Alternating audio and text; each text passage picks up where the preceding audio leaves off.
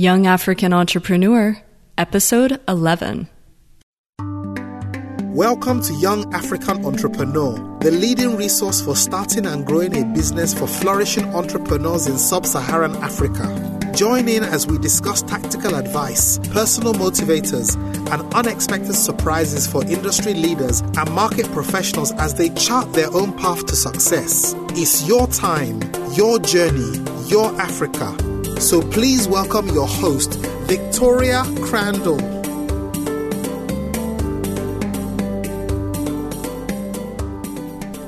Hey, listeners. Welcome to another episode of Young African Entrepreneur. I'm your host, Victoria Crandall. Today's episode features Erik Hersman, CEO of BRCK and founder of Kenya's iHub. You can connect with Erik at White African on Twitter. Technologist, blogger, TED Fellow, serial entrepreneur, passionate advocate, and patron of Africa's tech startups.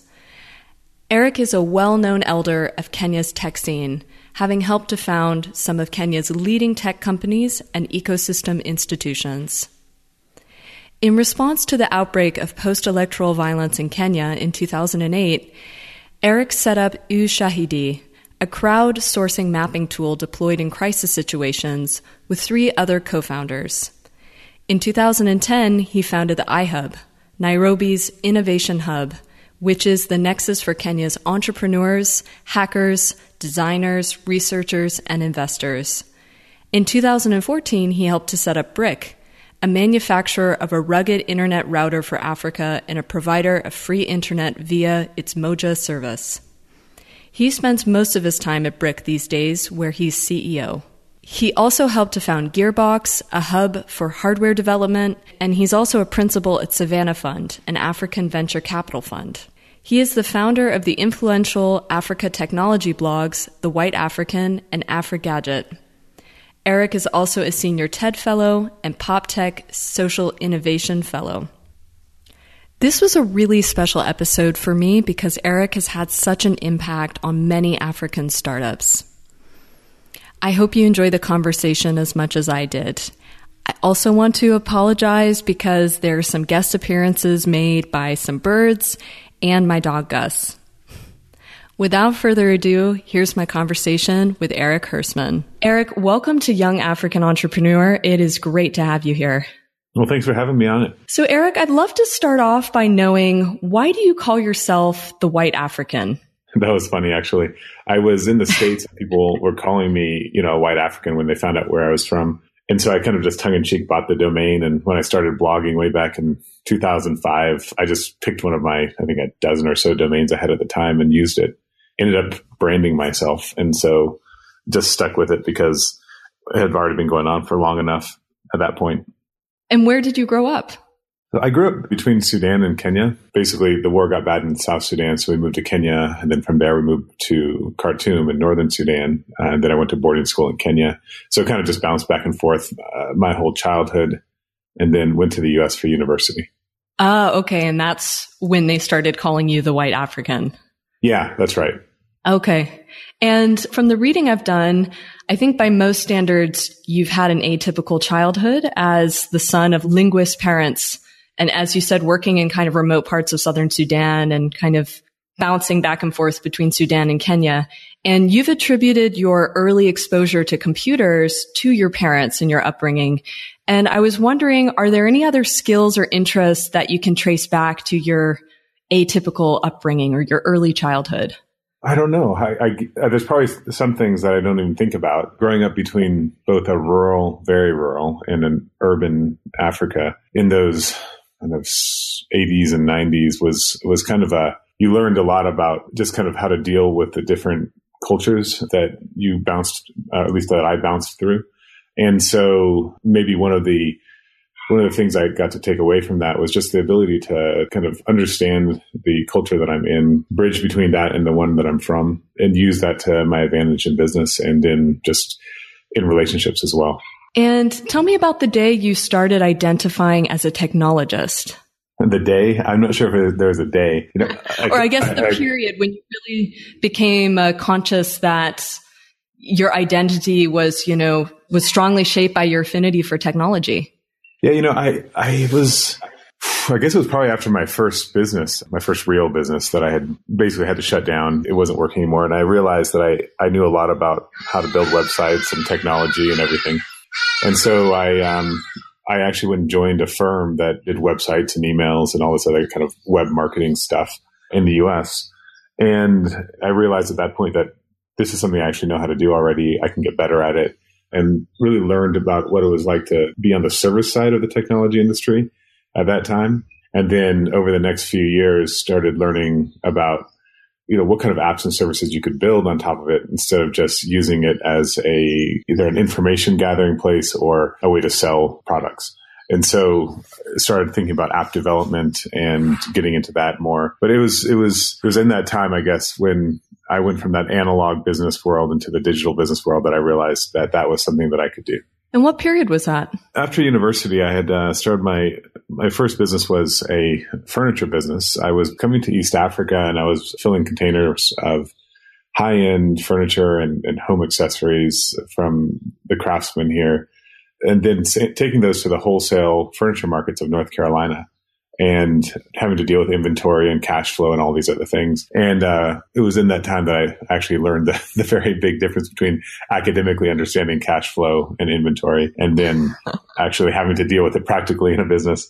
It turns out having your inventory tied up for six to eight months on a ship and trying to pre-sell everything is pretty hard. And um, eventually had to fold the business about two years later. And so it was it was after that I was sitting there saying, okay, I've just failed and a business. I hadn't really had any major failures in my life until that time. And I was like, okay, what am I going to do now? And looking at my skill sets and saying, okay, well, I can still, I know how to build these websites. I know how to do these things that I've been doing for my own business. What kind of positions are available out there for me to, to go out and learn more?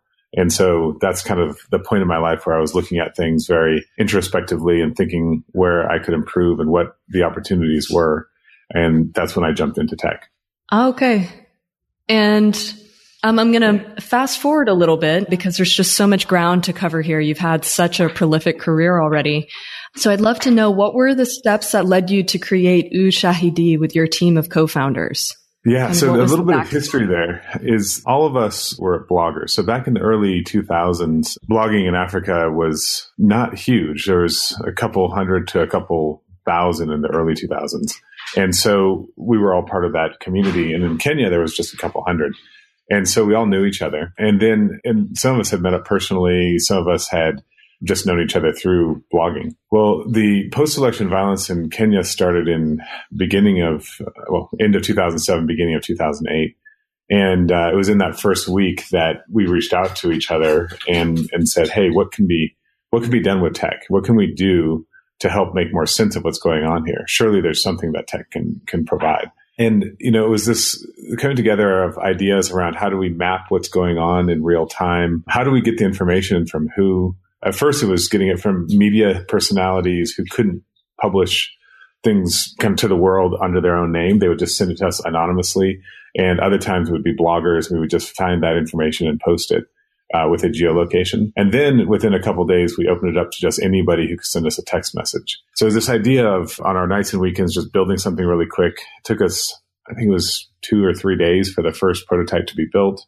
And then we released it and people started sending information in. And so, you know, I'd attribute a lot of the, the success to, of, of Ushahidi to our history as, as bloggers, understanding how to write about things, how to talk about things, having a community already that we could reach out to and then getting them into what we were doing and, and getting their help.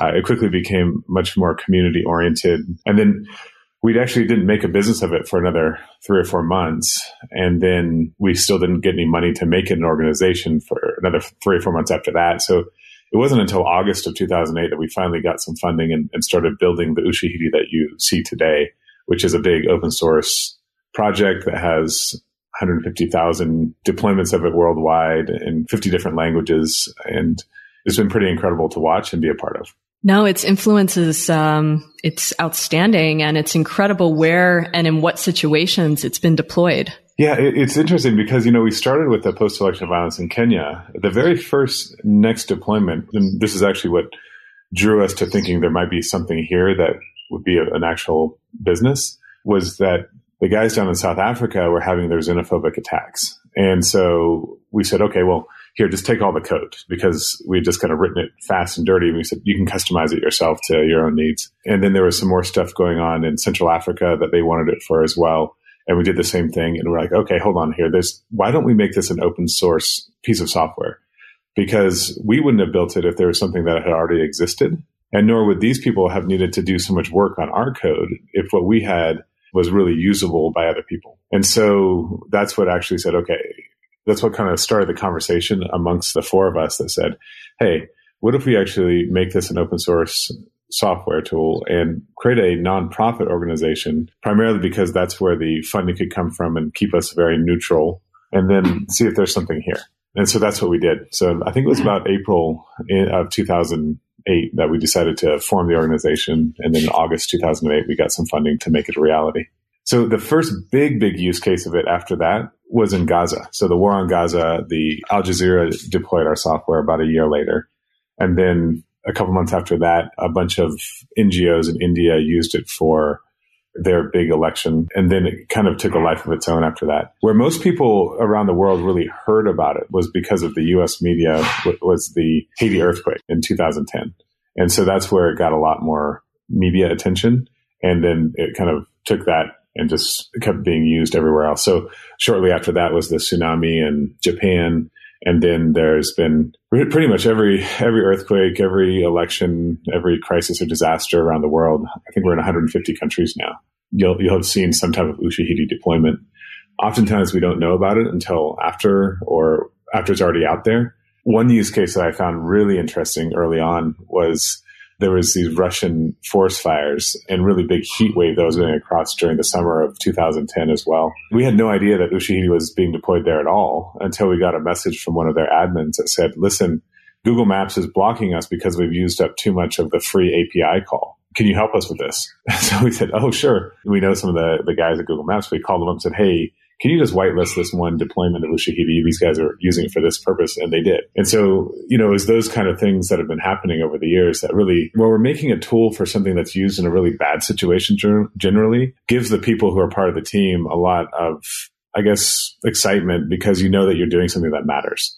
Uh, you're seeing people put to use your tool in rough situations and hard situations, and you know that it's making their lives better. Yeah. And the slogan of Ushahidi really speaks to that. I mean, it's giving a voice to people who didn't have one or in certain situations. Yeah. And if you think about it, back in 2008, when we began, there wasn't the same level of social media use in a lot of emerging market countries, at least. Even in the main ones, there wasn't. As far as, you know, using something like Twitter or even Facebook. And if you had those, you needed a password too. So having a tool that you could just send a text message with just a dumb phone meant that we really did hit the lowest common denominator. And that's what we've really tried to maintain is always having this ability to say, even if you don't have a smartphone, you can still be a part of this. You can still use it to respond and you can also use it to submit problems that you're having in your life during a disaster or election or whatever it is. Yeah. And again, it, exactly what you said. I mean, the social media did not, you know, was completely kind of nascent, um, still in a nascent stage of development 10 years ago. So again, it kind of shows the power of creating something that can be used on a feature phone. And like you said, creating something that's lowest common denominator that can reach the most people. Yeah, and I think that's what a lot of people miss when you're talking about things in Africa is there's really a, a mixture of things that happens around building technology. There's trying to hit the lowest common denominator, which is what do people have in their pocket? And that's generally a feature phone. Though it's tipping over in 2016 for the first time, we had more smartphones imported into Africa than non-smartphones. So I think the tools and things that people build will change because of that. And we're already seeing that a lot more Android apps and services that people can't access. The other is that there's a real need to blend the analog and the digital. You have to figure out a way that people's analog world marries up with your digital service or product in some way. And I think when you do that, you find a really, you can take those two things, so analog and digital and what people have in their pocket, you can really hit a mass market. And I want to touch on something you mentioned earlier because it's it's been such an important part of your career about blogging. What was it or why was the Kenyan blogging scene so close? Or why why were Kenyan bloggers kind of in close contact with each other? I don't know how to differentiate it from our West African or Southern African friends and, and, other bloggers. But at that time, for whatever reason, the Kenyan blogosphere was fairly small. Like I said, a couple hundred bloggers. And Kenya, for a long time, has been and still is today, is one of these places that is very communal. And so people do kind of talk to each other and work together on things. And I think that plays into it. So people wanted to know who each other were. They wanted to respond and have conversations online with each other. And so it was a mixture of, of people from both Kenya and Kenyan diaspora that brought everything together. And we had some strong personalities that had, they were very open and were communicating uh, about both could be anything from tech to politics to media to whatever, right? And and but that conversation was one that was open and that people were engaging in. And I think it's like any early, maybe it's the size of a pool of people in a new space. But when you have something like that, they tend to band together, tend to get to know each other. And that doesn't mean you don't have people with differences or people who don't get along. It just means that you tend to know everybody. So back in 2005 to maybe 2008, 2009, that was the case. And then we had a wave of a lot more people coming on. We had a, a wave of a lot more social media with Twitter and Facebook, which would then tend to fracture that growing body into different platforms for them to express themselves. So, you know, I think that's that's what's happened. We've had a, a just a, a, tsunami, a massive wave of people getting into social media over the past decade, ten years, and it's been interesting to see that people take different platforms and they they talk and write and do different things on each of these platforms. And while there's still a, a strong blogging base in Kenya, there's not as many as compared to everybody who's on, on Twitter or on Facebook. And to touch on that same idea, you've also kind of extended that idea of community to Kenya's startup scene and its entrepreneurs. And, um, you know, you've said many times it's kind of a recurring theme that um, the success of the iHub that you founded in 2010, one of its kind of key components is that there is a really strong sense of community. And you've described kind of this sense of community as one of Kenya's key competitive advantages. And can you elaborate on that? Yeah, sure. The you know we when we built the iHub in 2010, the idea was just kind of creating a place for the tech community to get together to find each other. And just some small history on that. It was back in 2008 at a bar camp, bar camp Nairobi in the summer of 2008 that a couple of us who had helped organize that were sitting around together around a table and, and asking each other, why is it that we only see each other a couple times a year at conferences? Wouldn't it be neat if we had a place of our own? And that was the seed that was planted that would then become the iHub. And it was really about this and again, I, I can't compare it to other countries. I'll just talk about Kenya. There is a desire and a need to have FaceTime. And just because we're in tech doesn't distance us from that norm. And so creating a way that we could all in a space that we could all get together was what was important. And we didn't know what that would look like yet. So what happened was I started looking around for money right away back in 2008, seeing if anybody would just invest in this idea. And none of the kind of big players at the time wanted to do so as the founders of Ushahidi, we sat down about a year later and said, well, why don't we just fund this ourselves because we have access to getting and raising more money. So we'll do this for the community and it won't be our thing. It'll be the community thing from the, from the beginning. So that's what we did. And then I immediately started looking for people who would be kind of elders to that community, people who were respected and well known in their area, were made up of different parts of the technology ecosystem, some coders, some media people, guys in the big business world, and, and bring us all together. And we would be the kind of advisory board that would have the final say on big decisions, but that we could also just channel community, the community to make sure that the leadership was doing the right things and the iHub was building itself out to the best value for that community. So having said all that, what we did is we, we got together and we had our first opening in March 2010. And um, I remember, you know, one of the advisors getting up on stage and saying, "Okay, we built the foundation. We literally had no paint on the walls yet, I don't think." And then he said, "But this is for all of us, and so what we build on top of this foundation is up to you." And that goes to a lot of that community focus that I like to think is a big part of the iHub is community oriented. It's a you know, I guess the closest thing I think about it is like it's your commons, right? It's it's where you can come together. It doesn't matter what you do in that tech space, and there's going to be different things happening for different people. In, as I looked around the tech communities in different parts of the continent, I would drop into Ghana or Nigeria or South Africa or Mozambique or just different countries, and I, I realized that the difference between what we had, at least in Nairobi, uh, compared to those other large cities, was that people were banding together and trying to help each other out. Now, again, doesn't mean there isn't competition, doesn't mean there's not people who don't get along, but by and large, the bent is to kind of pay it forward and help each other out. So the whole idea of the IHub was to encourage and accelerate that activity. And that's what we, we put our efforts to over the intervening years. Yeah, it just, it seems like such a special singular thing that it's like you'd love to have a recipe for how do you clone kind of that sense of community and like you said, paying it forward. So it's, and of course it's not, it's not an easy thing to diagnose. Okay, why is that? Why is Kenya so strong for that? But it's something really unique. Yeah, I, I, think so too. Again, I haven't lived in a lot of the other countries, and I think you do need to live and be in that society for long enough to know it. But in, in Kenya, we've ha- I think we just have a good mixture of community and entrepreneurial activity or entrepreneurial bent. So if you start mixing the two of those with the hunger for knowledge and you can start seeing some interesting things develop.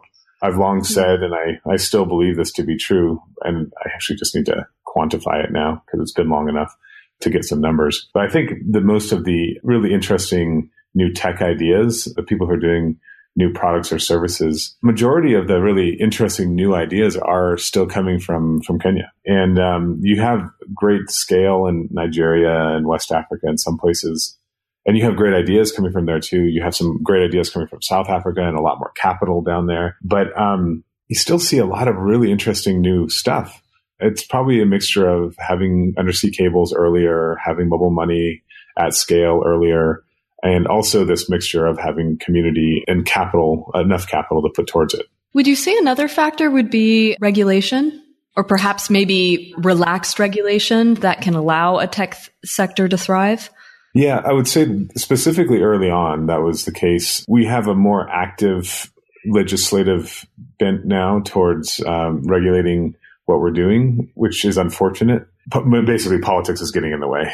And that's, I think, going to have a little bit of a, a chilling effect on what can be done. But at the same time, you're right. As back up until a few years ago, having a more relaxed regulatory environment has helped us to come up with ideas and, and put them to work faster. I mean, my, my great example on this was, you know, we had mobile money starting in about 2007. It's when it kind of really started to take off here with M-Pesa. And um, it wasn't until about 2012, or I think it was about 2012, that we saw Nigeria first legislate and only allowed like 13 or 14 companies to take part in that, in mobile money at all in their country. And it was really interesting to me to see that because it took a number of years for them to say, okay, yes, this is a thing we will do. And then they so tightly legislated it that it was hard for hard for just anybody to get involved. You almost had you had to be licensed for it, and that meant that there's just not as many players. And if you don't have as many people trying something out, you're not going to get as many experiments, and therefore you're going to have a harder time getting a really successful company to come out of this. And so, I mean, it succeeded there. They're doing fine with mobile money. Those things are happening. What was interesting about that for me was looking at the different ways that regulators can help or hinder a country's growth just by throttling it and over legislating something. Yeah, absolutely. And I'm curious to know you, you touched a bit on this, but what are maybe the three or four key ingredients to creating a thriving innovation hub in sub Saharan Africa? So again, first caveat is that it'll depend on the city you're in and the very culture of that city too, right? And then there are different types of tech hubs. So we started the AfriLabs group, which is an association of the tech hubs in Africa. And the interesting thing to me was to realize that there's different types of tech hubs too. So I'm trying to get at your your question, but it depends what you're building. So we were trying to build a very community oriented technology hub, a place where people could come together. And then we would add, we added on things like our research arm and consulting and our supercomputer cluster and our user experience lab and things like that over time. But it really was about bringing people together. That was the main point. Other organizations started up and they were looking to bring coders together, get work for them so that they could maybe build their own startup on the side, but then they banded together to get work done. And one of the ones that does did that, why am I forgetting the name, is the one in Cameroon. Again, they were one of the earliest ones on the continent. And they did some really great stuff about bringing people together, coders, engineers, giving them work, you know, signing up for contracts, and then allowing those guys to also do their own things, their own side hustles until they could make a business of it. And so that's a very different model than what the iHub was. And other ones were very academic. So you'd start seeing a space like ICE Addis come together in Ethiopia.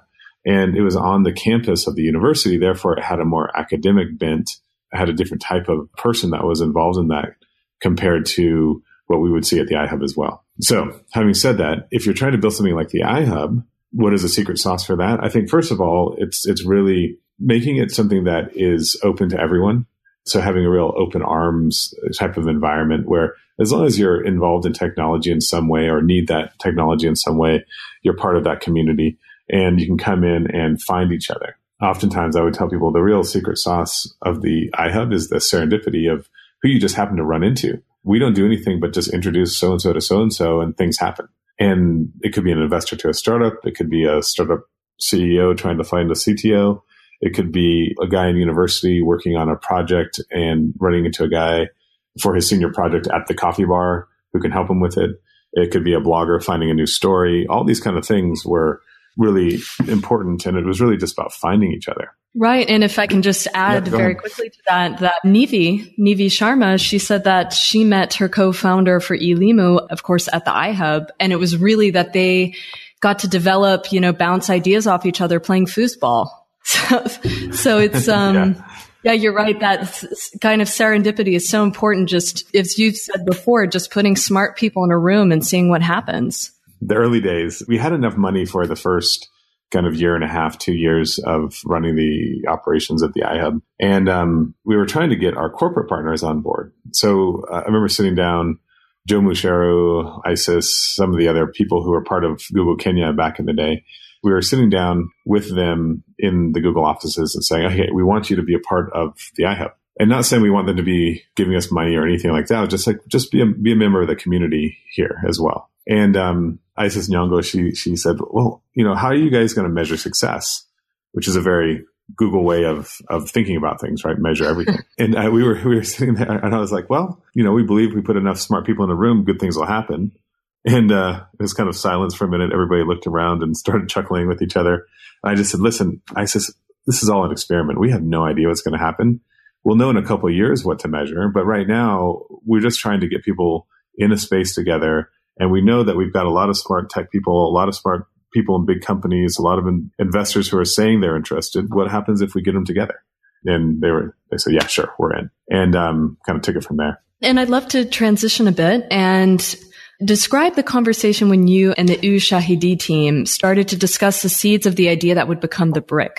Yeah, so that actually happened. I was down in South Africa with a guy named Hank Kleinehans, who was a, uh, an older friend of mine from the tech world in, in Africa, and he had a startup called Skyrove. Skyrove was one of those companies that they would come in and bring internet into like a restaurant or a cafe or a small hotel and then the restaurant owner could print out these little chits with passwords on them and hand them out to people and they could get online. And he was struggling because he was a little bit underfunded in what he was trying to do and um, ignorant of that type of business. I just asked him, well, why don't you build your own router? And he responded to me well, that'd be way too expensive and it would take too much time. But it was in my head because it was the meeting I had right before I was going to the airport to fly back to Nairobi. And so I was sitting on the airplane and one of those times where I had no power on my computer and I didn't have a book with me or anything. And so I ended up just thinking, which is something that I think none of us do enough of anymore. And mm-hmm. I was sitting there kind of bored and I was like, well, what would a router look like if you made it for Africa? What would it be? And started sketching out this thing that was kind of brick shaped. And we tend to not have good power in, in the continent. So, or at least it, it fails quite often. So having a battery built into it was important. Realizing that majority, 90 something percent of all of our data traffic handle happens through the mobile phones saying, okay, well, let's just put a SIM card in it instead of requiring an ethernet connection. And so just sketch this thing out. And anyway, I land and I sit down with Ushahidi team the next day, those that were in Nairobi, two or three of us. And I said, so I've got this crazy idea. Making things has become accessible because of 3D printing and the costs for doing circuit boards. You can prototype things out with Arduino and everything else. Why don't we just try and see what we can come up with? And so a couple people at Ushahidi got interested and excited about it too. And we just started fumbling our way forward with this thing. And, um, in the, I mean, the first nine months, it looked like an IED. I'm astonished that yeah. the, the, airport guys would let me through the airport with that in my suitcase. But um, we finally got to a place where kind of worked and there was something here. We said, okay, well, let's take this more seriously. And something that's really interesting about Ushahidi's history is important here, which is while we were a nonprofit tech company, we were primarily funded with kind of operational money not program or project money. And that meant we had a lot of freedom in how to spend our, our money. Our, and that was what allowed us to build the iHub. Well, it was also what allowed us to say, hey, let's put some money towards this BRCK thing and see what happens. And so over the next year and a half, we spent probably, I don't know, close to 70, $100,000, somewhere in that range on prototyping out BRCK. And we finally got it to a place that it worked and we did a Kickstarter. We saw there was a lot more interest around it and uh, said, okay, if we're going to do this, we need to spin it out as its own company. And as a board, we agreed to spin it out. And that's when BRCK was founded in uh, October 2013. And what has been the biggest developments between now and then? I'd say that it was really, first of all, it was, it was realizing that you could build a hardware product in Africa and it had a, a lot of value in a lot of other countries. So we ended up shipping that first device to 54 countries around the world. And I think there's a lot of people that didn't realize they could do that kind of thing here. And I think BRCK being an early company in that space gave a lot of other people the encouragement to build their own thing. So we've seen more hardware stuff happening since that time. Places like Gearbox have been built up so that others can do that kind of thing faster. But um, one of the shocking things for me was that it was at the end of 2014. I remember we are sitting in this little room, Philip, Reg, and myself saying, okay, we shipped 3,000 of these devices to 50 something countries. Great. But we're actually not solving the problem. The problem is not can you make a reliable, strong router for Africa? Sure, that's helpful and that's maybe part of what you need. But the big problem is actually how do you connect people to the internet? And that's the bigger problem. So we started off on this, on this new movement at that point to think through how do you get people connected to the internet? So you remember earlier in our conversation, I was talking about how we've reached a transition point where more smartphones are coming into the continent. And we're seeing a lot more people with smartphones. It's still not the majority at all, but we're seeing a huge number of them get on and, and that will continue. So that trend line is already set. The problem is that of those people with smartphones, only about 20% of them can pay for the internet, which means they have Wi Fi at home or office, or they have the money enough to pay for a relatively expensive data bundle. And um, we realized while the technology is helpful, it's actually a, an affordability issue, not a technology issue. The technology can help with it though. And so we started off on this track to say, okay, well, what would you do to get people online who can't pay? And um, we've been working towards that for three and a, and a bit years now. And we finally have gotten to a place that we know something works. So at first happened is we had to build a platform that would sit on top of our hardware. So in this case, we call it Moja, Moja Wi-Fi. Moja just means one in Swahili. And we would put those out in public spaces. The problem we had was that our initial BRCK version one was unable to handle the software for more than maybe seven people at a time using it. So that wasn't going to work. And so we needed to have more of a, a, business model where we had 50, 100 people in a day on it, which meant that more than seven concurrent users. So that meant we had to build new hardware. And so we started on that, on that track as well. Last year, we launched our SupaBRCK, which is our enterprise grade device, and it is a monster. It is super strong, waterproof. It's we worked with Intel on the compute module, so it's got a dual core x86 chip in it. It's got up to five terabytes of data storage, 10 hours of battery. It's, it's a microserver. It's a small data center. And, and how many users can you accommodate on the SupaBRCK? Yeah. So if they're using the localized content that's on that little, on the server on it, it's somewhere between about 30 and 40 people. 40 and 50, depending on how it's tweaked. And then yeah. if you're just online, it can do well over that. So what we've been doing is we started deploying them at the end of last year. And again, like any initial build on a piece of hardware having all kinds of issues, fixing those iteratively, and then getting a much more solid piece of hardware. So now, right now, the Super SupaBRCK is just super strong piece of kit. And then also finding problems at scale with our software. So once you start deploying things, you realize, okay, that didn't work. Or there's a bug that only comes out one in 5,000 times that you can never catch in the office. So we started deploying them, but largely in public transportation in Nairobi. So as of today, we have 500 matatus and buses with free Wi-Fi on them. And um, people jump on our platform and they they can get online and it's this is a, the whole internet. So there's no there's no walled garden here. You can do whatever you want on it. There's also a dashboard that you jump into, which allows you to get movies and TV shows and books and music and other content that's cached locally on the SupaBRCK itself. And um, we make our money by businesses buying storage on our device and being able to have their app downloadable from that local SupaBRCK to people's phones. There's a little bit of advertising, uh, but you know that's not the main driver of our revenue. And as we start to see the numbers grow, there's more and more interest across the market with it. Oh, that's fascinating.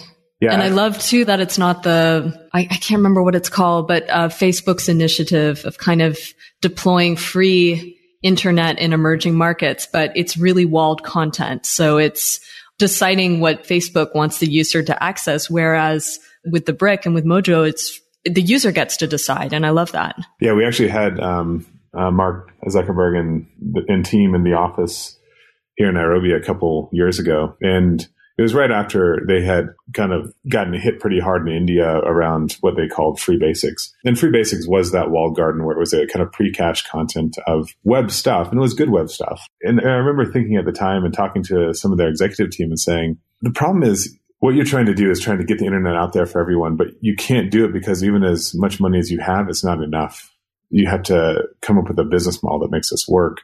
And I think you can, right? At that time, we we were prototyping out our, our Moja stuff, but it wasn't ready for the market. And we started talking with them about it. And actually, they, they became really good friends and have become partners since. I still 100% with you that the free basics model is not the right way to go, that there is a way that you can give the whole internet to people. And that's what we're rolling out, of course, with Moja. Now, the interesting thing is they came on as partners. And so they're one of the, the groups that we roll out with. And then they have, they pay us for things like app updates. So turns out that people don't update their Facebook apps in Africa. Something like 90 something percent never update your, their Facebook app. But why is that? It's because it's 250 megabytes every two weeks. And if you can't afford 20 megabytes in a week, you're never going to afford 250 megabytes. And so that becomes a security issue or a user experience issue for Facebook. And so they can pre-cache their Facebook app update on our microservers and um, at the very edge of the network. And then people who are connected to that can just download it for free, and it's super fast. And so then they pay us for that. So that's just one example, but it gives you the understanding of our business model too, which is saying there's a need to have edge nodes for edge compute and edge storage, real edge, not just like your capital city, thinking that's your, your edge, but actually getting out into the rural areas because, and everybody knows who lives here that once you're 45 minutes outside of your capital city in the in the local gigabit link, you're kind of SOL. And so um, our whole thing was to say, okay, no, there's a service that we can sell here to businesses. So we're a business to business organization in a way, but then we're also a, a business to consumer because basically free public Wi-Fi is a byproduct of our business model. Yeah. And like what an amazing public good. I mean, honestly, internet needs to be like a public utility, like potable water. And, and of course, in, in sub-Saharan Africa, it's like there's still a long way to go in providing those public services. But I mean, internet access to information needs to be one of those for sure. Well, yeah. I mean, you, you can't have a 21st century economy without power and connectivity. So you cannot expect your population to take part in the 21st century economy if they cannot have access to information the same way as everybody else in the world. You can't move data. You can't move goods as well or as efficiently without the internet. And so it's something that governments have to pay more attention to. And, and, I think they will. And I think they're doing their best jobs when they are legislating and regulating for the infrastructure itself making it more open, making it more competitive so that it's not just big monopolies. And, um, and once we start seeing more of that happening, we're going to see uh, just a grand awakening on the continent of this last blue ocean of internet users.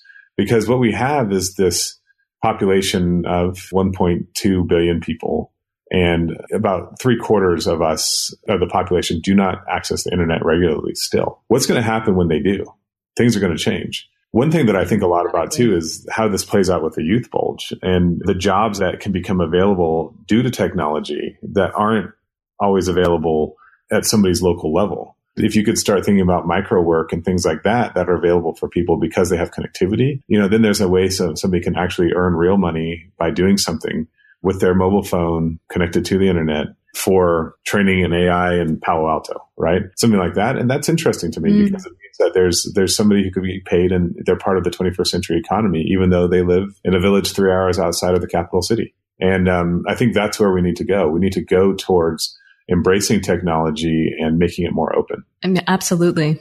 And kind of in the remaining 10 minutes, I want to ask you a little, some more general questions. If you had a billion dollars, which sector in Africa would you invest in? Well, it depends what my goal was. So if I'm going to try and make the country more efficient, I'm going to just make sure the roads and sidewalks are better, right? And that's like the first thing because that's a city or a that has a ripple effect on so many different things in a country. Now, you're not going to see a major return on that. It's a government activity by and large. If I'm an investor looking at it, I'm looking at technology enabled businesses. That doesn't necessarily mean just technology companies, but the companies that are looking to use technology to increase their efficiencies, and or decrease their costs, things like that. Because I don't think technology is an industry. I think technology is a cross-cutting type of tool, and it's used in a lot of industries. I think there's a huge amount of growth that can be had in infrastructure itself. So that's a good business to get into. Communications infrastructure, when I say that.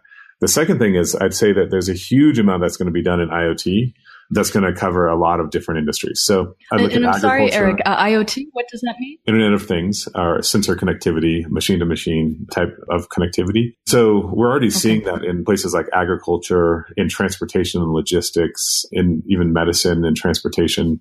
So you can imagine that there's a massive amount of space to grow here. And as connectivity becomes more available, this will help people make smarter decisions. Uh, give some examples we work with one of the counties in Kenya on their non-revenue water supply, just helping them track their how much water is moving. They were losing 75% of their water and they didn't know where, when, or how it was happening in real time. So it would be breakage or, or theft. So you put some water flow sensors on these pipes and all of a sudden somebody sitting at the county government level has a real time dashboard showing them where things are going on. And if they're losing water in a specific area, they can send somebody out to check it out. What used to take a week or two weeks to find out can now take a day. And that has a massive effect on the cost structure of the county's water supply. Uh, the same thing can happen with an organization trying to track their trucks or a company trying to do irrigation of their agricultural area. You can do soil moisture content readings and then turn on a pipe for irrigation all remotely, all automatically, just with sensors connecting to them. So I think agriculture will be really interesting, and it's primarily because of sensor connectivity in the future.